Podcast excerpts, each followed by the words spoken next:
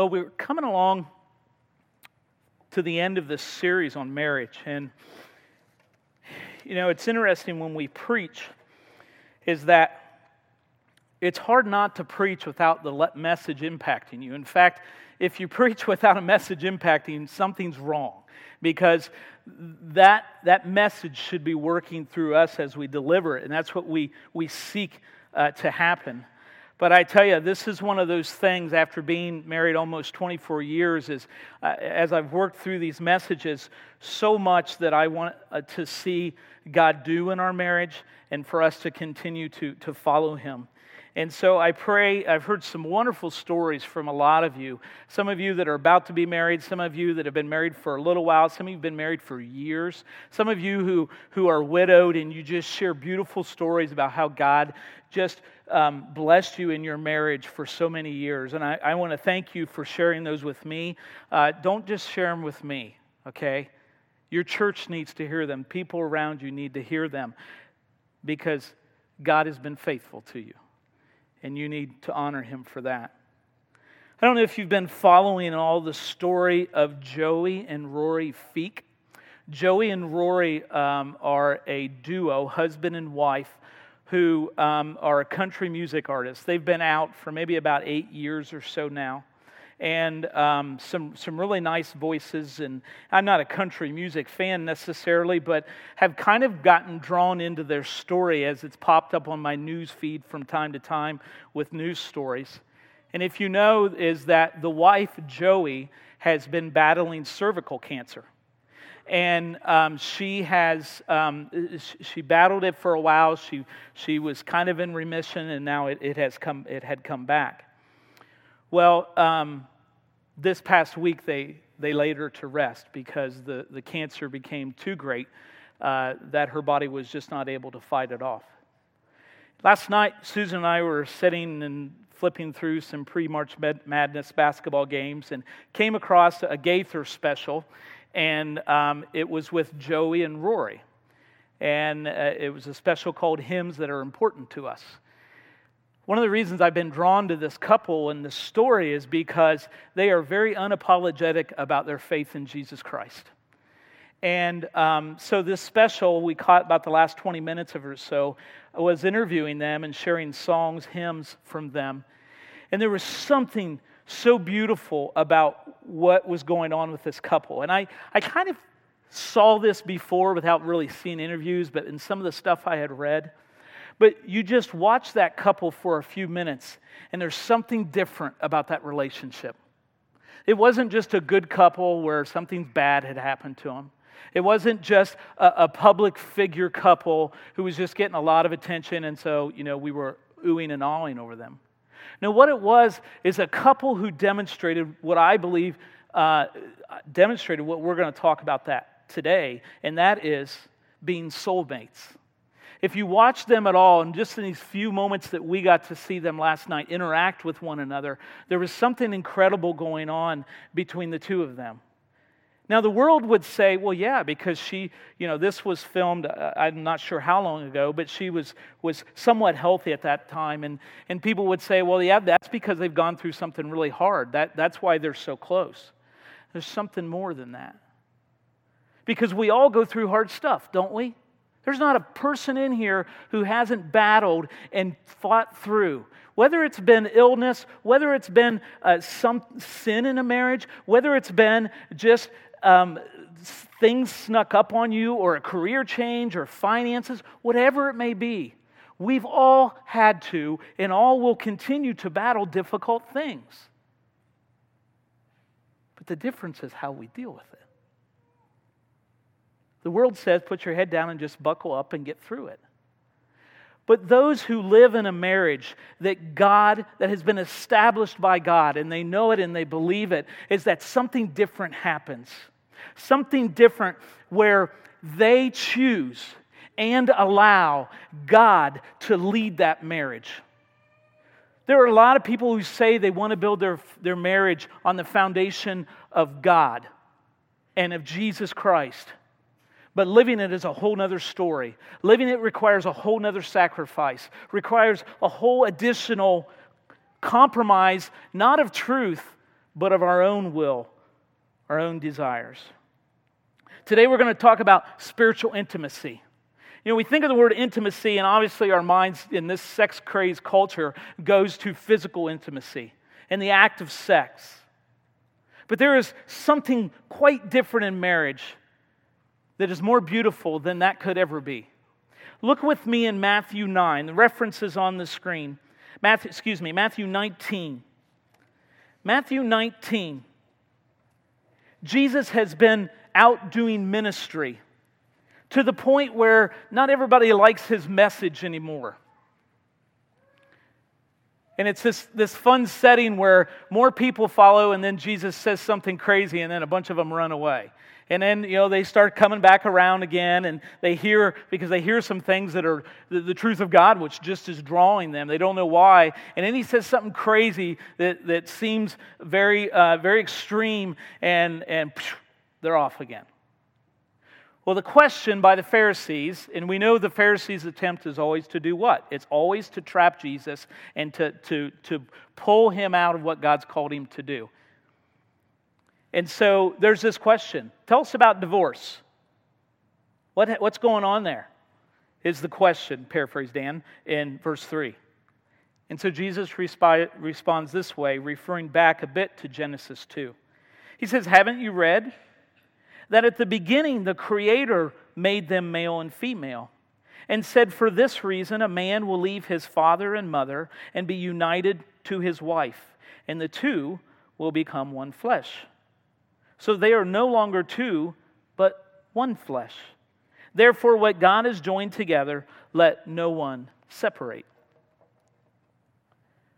We've spent some time over the last few weeks talking about not just skills, but talking about aspects of marriage that we all have to walk through. We talked about communication. And in fact, there are aspects of all relationships, but we've been honing in on, on marriage relationships. We've talked about communication and how to go about that. We've talked about conflict and the fact that the last thing we should do is run from conflict. That only makes things worse.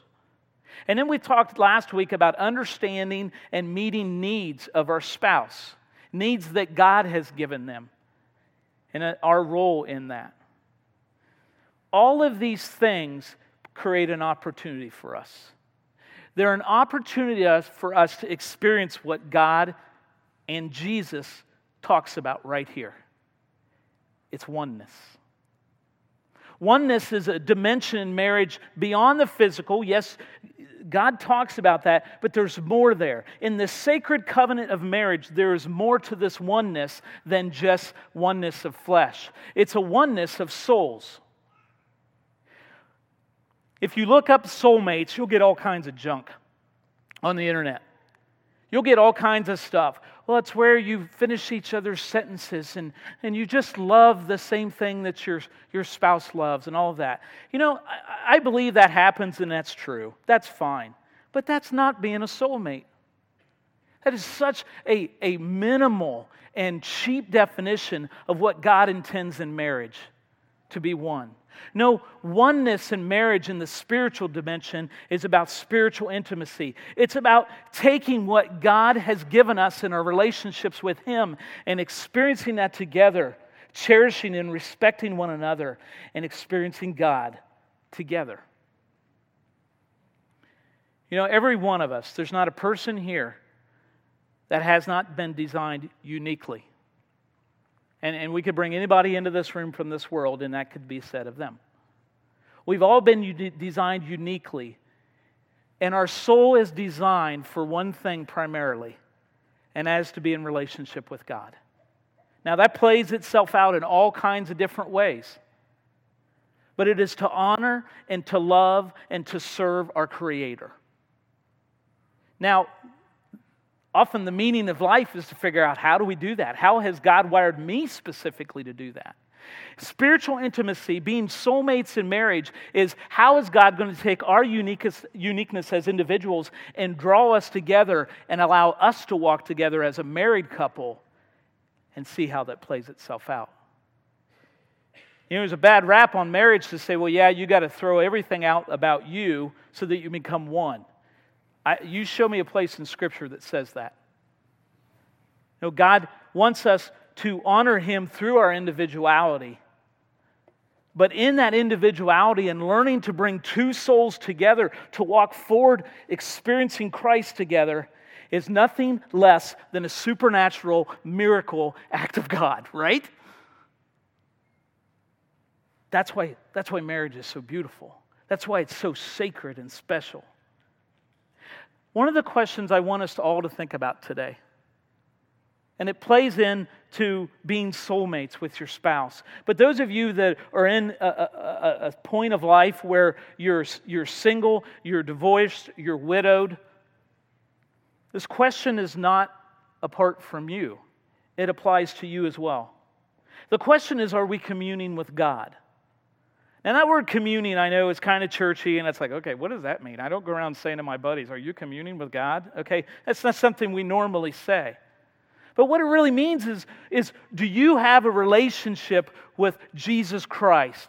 Not because your spouse does, not because all the people you hang out with do, but do you? Do you know what it means to talk with your Father? Do you know what it means to worship your Father in heaven? You see, this spiritual dimension of marriage is so important. It's what takes a marriage that the world would call good and makes it godly. I don't want a good marriage. I want a godly marriage. I don't want to settle for a good marriage. And, and couples, you, you know what I'm talking about.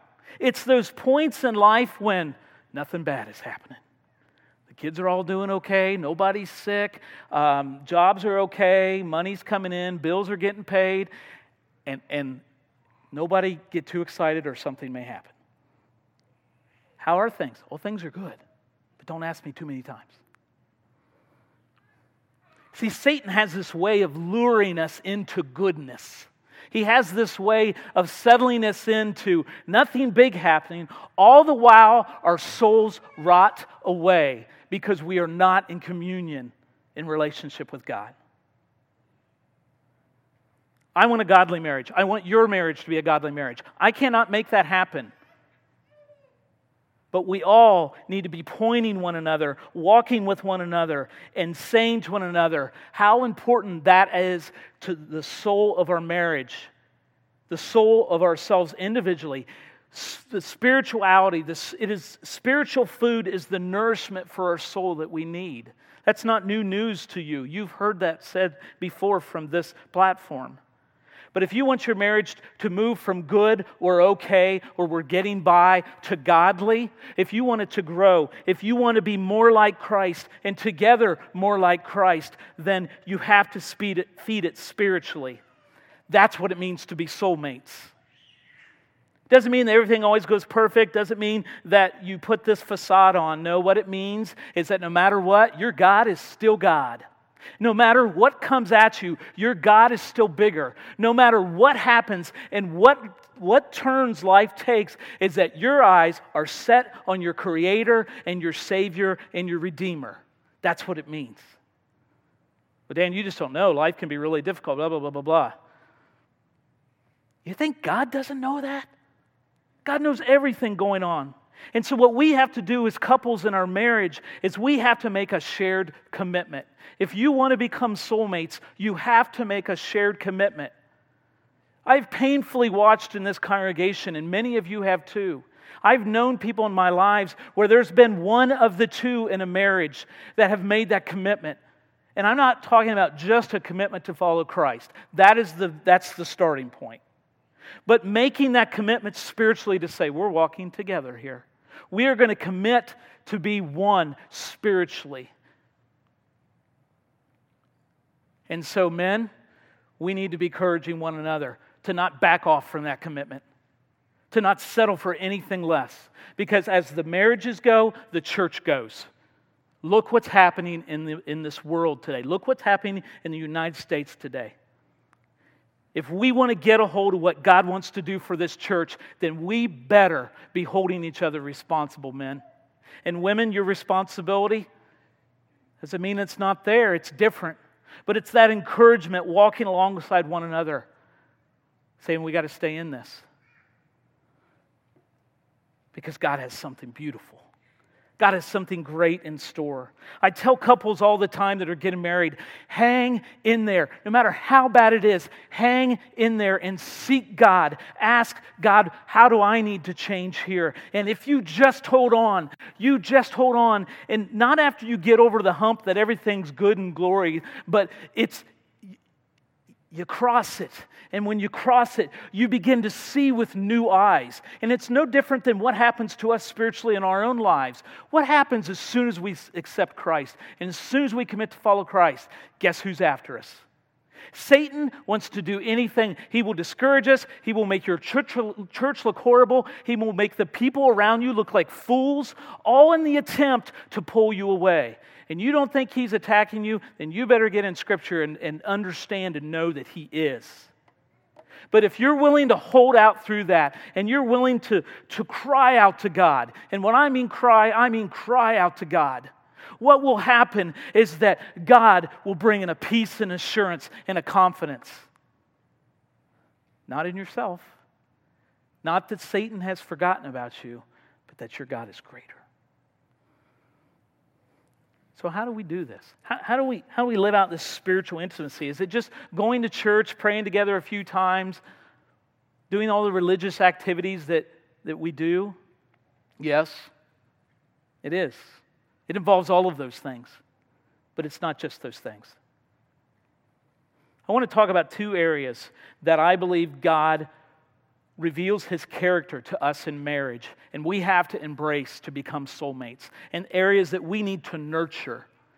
Now, those of you that are not married, these are very true for yourself as well. It plays itself out differently in marriage, but they're true of you as well. And they scream of the character of God. And the first one is faithfulness. Nurturing the soul of your marriage must happen through faithfulness.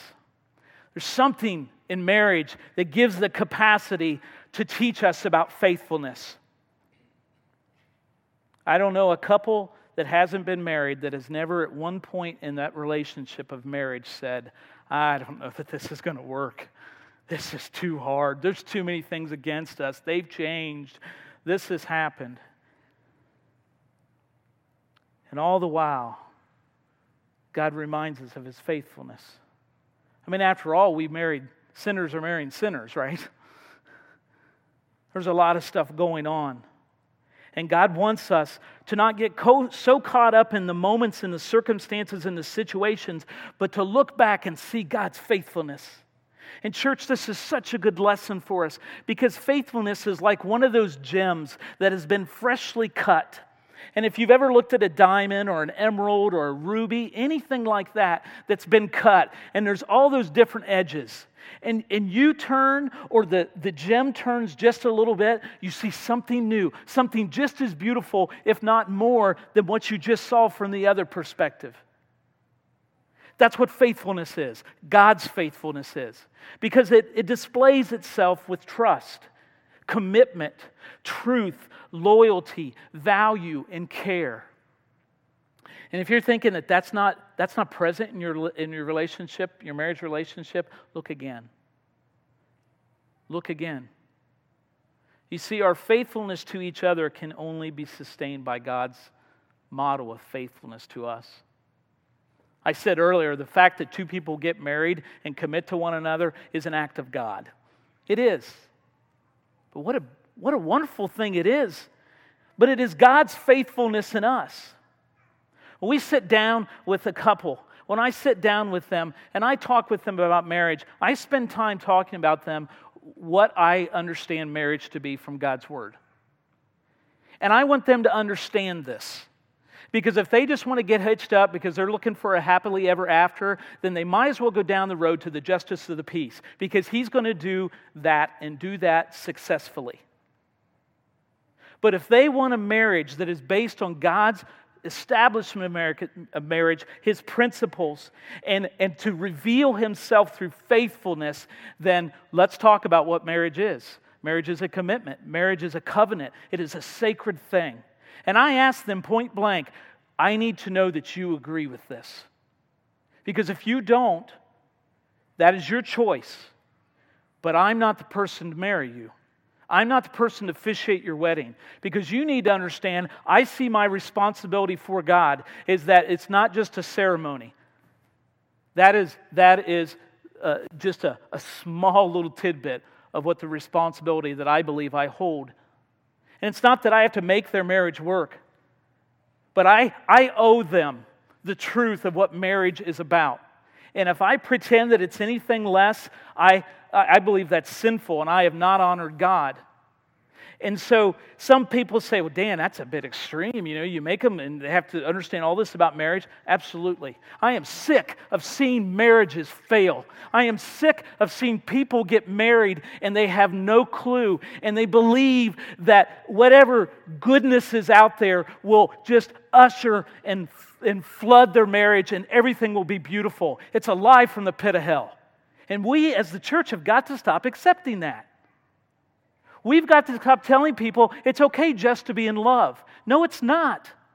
It is God's design for marriage much greater than that. And maybe that's exclusive, but it's what God's word says.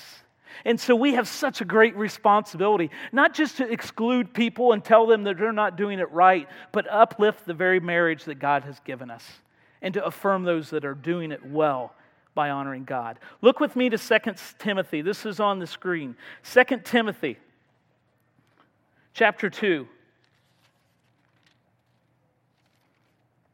2 Timothy chapter 2 verses 11 and through 13. This is a passage of scripture where Paul is speaking to Timothy. And, and there's a reference here to some other scripture. But what it speaks of is faithfulness. What it speaks of is faithfulness. It says, Here is a trustworthy saying If we died with him, that is Christ, we will also live with him. If we endure, we will also reign with him. In other words, he's our Savior and our Lord. If we disown him, he will also disown us. If we are faithless, he remains faithful because he cannot disown himself. You see what happens when a couple makes a commitment and a covenant before God and to one another. What God does through his Holy Spirit is he imparts in them as a couple the character of faithfulness. Doesn't mean it's perfected, but there is the opportunity for faithfulness. It happens to all of us when we follow Christ. The character of God through the Holy Spirit is implanted in us for us to live that out. We don't do it perfectly, it is a battle all the way. But you see, God has equipped you, husbands and wives, to be faithful. Don't tell me as a Christ follower that you can't be faithful. Because as a Christ follower, God has given you that ability through his son, Jesus Christ. And so when a man and a woman, woman covenant with one another, God promises faithfulness to them as they seek him. So when you're in those throes of, of everything is falling apart in your marriage, be reminded of God's faithfulness. Don't look to your partner's faithfulness because they're going to fail, and you probably you will too. But see, it's God's faithfulness that allows us to rise above. Where we have to trust. In those difficult moments, beyond salvation, we have to trust and we have to learn what it means to live a marriage where God is the one who leads ultimately. It creates a stability and a hope. When you're in those, those places where everything is insecure, everything is unstable, and things just don't make sense. It is God's faithfulness, not your ability just to get through. It is God's faithfulness that will sustain you as you look to Him. You see, couples have to learn how to do that together. Because sometimes, husbands, what we want to do is, okay, wifey, got this one, just lean on me. We like that, don't we? We love when our wives do that. We want to be able to provide for them. But man, we got to admit that we don't have all the answers. We got to admit we're limited. But we say to God, God, I'm going to I'm going to trust you with this. And your wife needs to know that. Don't play the pride game or the arrogant game and say, I got it, and then go quietly and lean on God. No, you admit that to your beautiful wife. And women, very much the same thing. Is that when you're, you're as much as you want to tell your husband, I, I trust you and, and, and we're going to get through this, let him know that you're fearful. And let him know that, that you want to seek God in this. See, it's in those moments that we learn to, and, and God takes our souls and, and just gradually and generally draws them together through his faithfulness. Some say, well, so how do we lay this out? How does, how does this work practically? There's one thing that I, I want to encourage us to do as married couples, and that's to pray together. It's no different than what we talked about last fall as we focused on prayer, is that we want to understand God's faithfulness better. We want to trust Him more than we should be on our knees. And I tell you, as a married couple, that's hard. Susan and I have struggled for a lot of years with this component of, of being soulmates. It's not because um, we don't want to pray together, it's just been a battle. It's been a battle for us. And there's some selfish desires on my part. And, and, and, and you know what I recognize is probably the most difficult thing about it? Is because to be transparent with one that knows you better than anybody else on this earth, you know, we can, we can play the game with God, can't we? Even though He already knows. But we, we can, oh, God, yeah, and you, you lay that out. But when you do that, and your, your spouse is sitting right here, oh, you know you're going to get it. And you should. And so it's hard to be transparent that way. But we got to do it. We got to do it. And so Susan and I are committed to continue to work on that. We don't have it figured out. You know, we, we can use all kinds of excuses. Well, you know, we're both so tired at the end of the day and our schedules are so this and that and whatever. You know what? They're excuses. We have to pray together to appreciate and invite God's faithfulness in new ways. I read this quote No amount of being religious can make up for the time couples spend in shared prayer. No amount of being religious can make up for the time couples spend in shared prayer. So start where you may and don't hold up. The other area I want to talk about is forgiveness. Marriage has the capacity to reveal God's forgiveness. Now, this one probably isn't much of a secret. You live with your spouse, you love your spouse, but you know all their idios, idiosyncrasies. When we are hurt, who do we take it out on most often? Even if it's not their fault, we take it out on our spouse, don't we? Because they're closest to us. They're in the line of fire. Look at with me to Colossians 3:13. And this is one of many scriptures we could reference here.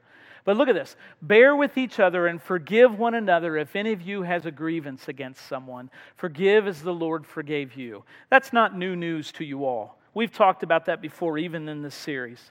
But you think about it two people living together day after day, stumbling over each other's beings, are bound to cause pains. Sometimes that's, that's incidental, it's not intentional. Sometimes it is. Sometimes we're just ticked and we take it out. You know, maybe it's those words at the end of the day when you're weary and they're spoken too quickly and they're spoken too harshly. Or maybe there's a dishonesty in your marriage. The point is, opportunities for forgiveness are abound, aren't they? In marriage. And see, that's what God says, and that's what God wants in marriage. He wants us to say, embrace it. Embrace it. Some would buy the lie to say, well, if we have to forgive each other all the time, then we probably shouldn't be married because this thing's going really bad. No, you're normal, right? You're normal. The reason we're doing confession each week is because we should be doing that every day in our lives. But if we run from forgiveness, we will run from the greatest blessings that God will give us in a marriage because we're going for the easy way out. We're avoiding. We got to forgive each other. Otherwise, that forgiveness turns into resentment, it builds up. Look with me at Matthew 5 7. One more scripture to look at. Matthew 5 7. This is the good old Beatitudes. 5 7 says this Matthew 5 7. Blessed are the merciful, for they will be shown mercy. Blessed are the merciful, for they will be shown mercy. I think a lot of times with the Beatitudes, what is a tendency of mine is to say, well, I do this and I get this. I like it. When the reality is, is that God has already been merciful to us. Hadn't he? I mean, goodness. Every one of us, there's not a person in this world where God has not extended his mercy to them. The question is, is are we going to receive it? And that's what he's asking right here. That's what he's talking about essentially. Is he says, model this mercy. And I believe that when he says shown mercy, he's not just saying you're going to get it. I think what he says here and what he's getting at is that we he will establish in us a place for mercy to grow and mature. You know what happens when we don't have mercy? Those walls start building up around our heart. We don't care about people. Homeless? Yeah, it's their own fault. Those people should have worked harder. No compassion. And God says, if you exercise mercy and are reminded of my mercifulness, then you know what? I will break down those walls. You won't do it on your own. I will break those walls down. And you will be amazed at the mercy that will rise up out of your heart because you've allowed me in in that area. It's not just a payout, it's not just do this and get that, but it's revealing that in your life. And talk about a place for mercy. That's what forgiveness is. I don't think there's any better way to embrace forgiveness in your marriage beyond forgiving is than to worship. Let me say one more thing about forgiveness. I'm more and more convinced that forgiveness starts with a choice, not a feeling. Let me tell you, if you've been hurt, you're not going to feel like it. You're not going to feel like it because you've been hurt. That's a natural reaction. And, and in our lives, we have to say, I'm going to make the choice. I'm going to make the choice to forgive. And again, what God does is He gets us to that point where we feel like it. But we have to choose it. And I think worship is the place for that. When we are caught up in our own sins and the sins of our spouses, and, and we're trying to figure that out, and we're trying to forgive and, and walk back and forth and move forward and, and grow and mature, nothing points us in the right direction than bowing before our God and worshiping Him. I said it early on, and I'm going to say it again. That's why we're here on Sunday mornings. We're not here to get stuff. That's icing on the cake. Well, Dan, well, why do we come to church? The church gathers to worship the creator of the church. Now, do we get stuff out of it? Absolutely, we do. But you know, it doesn't matter what song we sing, it doesn't matter what scripture we use. There's, there's there's things that we want to work and we, we, we want to be obedient to God in that. But our goal walking through those doors should be do one thing. Should be one thing. Not to get a good message, not to sing our favorite song. It should be one thing to bow before God. You know, my best times of worship are when I don't feel like it. My best times of worship are when I am feeling um, so beaten and so down and on myself, and it feels like everything's falling apart. Those are my best times of worship. You know why? Because it's not about me. And I need God. Every one of us need God. So let's be worshipers who gather, as Hebrew 10 25 says, gather. And it does build us up, it does encourage us. But you want to have a perspective in your marriage on forgiveness, then you go to the forgiver and you worship the forgiver. I cannot wait for two weeks from now. Not because the world has, has designated it's Easter Sunday. No, but because I know the purpose that day is the greatest purpose ever, and that is to come together, whether there's lilies or not. We are going to worship Jesus because we are going to celebrate that he has rose from the dead. And yes, all the other little bunnies and rabbits and, and, and eggs and candy, and I get to eat sweets again, and I get to have a cup of coffee again. I can do it now, but I choose not to. Yeah, I'm excited about that. But I'm excited because we're coming and we're going to worship Jesus. Church, every Sunday should be that way. every Sunday because we are to worship Him. And I encourage you as couples, worship Him together. You know couples in marriages and they're not attending a church, you invite them. Their marriage is struggling or not, you invite them to worship together. Whether it's here another Bible believing church, you invite them. Something happens when we can stand next to our spouse and worship the King together because there is a sacrifice, there is a commitment anew in doing that but there's private times as well. And I got one little more piece here, and this is in a preacher's mind, this drives us nuts because it's something I believe is very important for us to talk about, and it doesn't fit anywhere nice and neat. So I'm just going to put it on the end here because it's crucial. But it's another application of how we become soulmates, and that is to serve together. Remember, Susan and I walked in uh, to Barron Street uh, 17 years ago now, 18 almost. And we walked in, and, and the Lord had showed us this is the place to be. Never knew what was going to end of that, but um, here we are. Uh, and one of the first things we did together is we served in nursery together. Now, my beautiful bride is still doing that. But I want to encourage you as couples to serve together. Even if your gifting is different and, and it's hard to, you know, always figure that out but find a place to serve together. And I, and I want to tell you that there is no greater place, I believe, as couples to serve as to invest in the next generation. You may say, well, I don't know how to do all that. I, you know, I couldn't teach over there and Kingdom Kids. There's just too much involved. Who are you relying on? God will equip you. But I remember the joy Susan and I felt of serving in the nursery together. Yeah, we had to change poopy diapers, but eh, who cares? And you know what the beauty of it was? What was so cool is years later, guess who, guess who was called to be a youth pastor? And guess what kids start coming, started to come into that youth ministry? Kids that we had cared for in nursery. It was such a blessing by the Lord. Because yet another opportunity that, that we had together to, to serve our Lord and care for them. You know, we have, we have a lot happening in the nursery ministry and Kingdom Kids ministry every Sunday morning.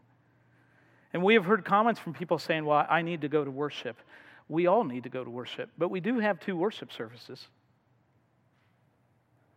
Those kids need you. They need you. And I can't think of a better place for a couple to join together and serve together. You're not going to have to go in there and be there until Jesus comes back, okay? Unless you're really good. No, I'm just teasing. But play your part on that. Yeah, there's so many other places to serve in great places, but I want to tell you there's a need there right now. And that is a ministry that we continue to see God calling us to as a church, and we cannot ignore it. So, couples, no matter how scared you are, I encourage you to reach out. Talk to Kelly McQueen, talk, talk to Cindy Owens, others on, on children's ministry team about serving together. And watch what God does with that. Find a place to serve together. Learn to be sacrificial together. You see, our Lord modeled that. We're supposed to continue that as well. Let's pray. Father, thank you.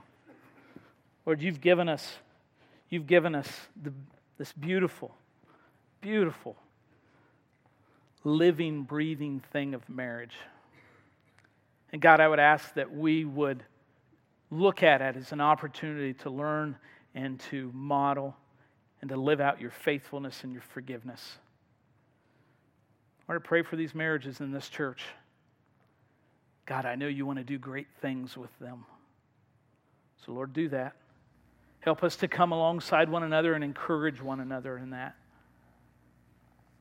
Whether we see that in another couple or whether we just see a couple who needs to be encouraged, Lord, help us not to back away from that, but to put our arms around them, to pray for them. As Father, we know you provide in that way. Father, as we walk away from this marriage series, may our focus on our marriages become ever greater. We want the marriages of this church to be godly. But that will not happen without our dependence on you. May it be. In Jesus Christ's name we pray. Amen. I'm going to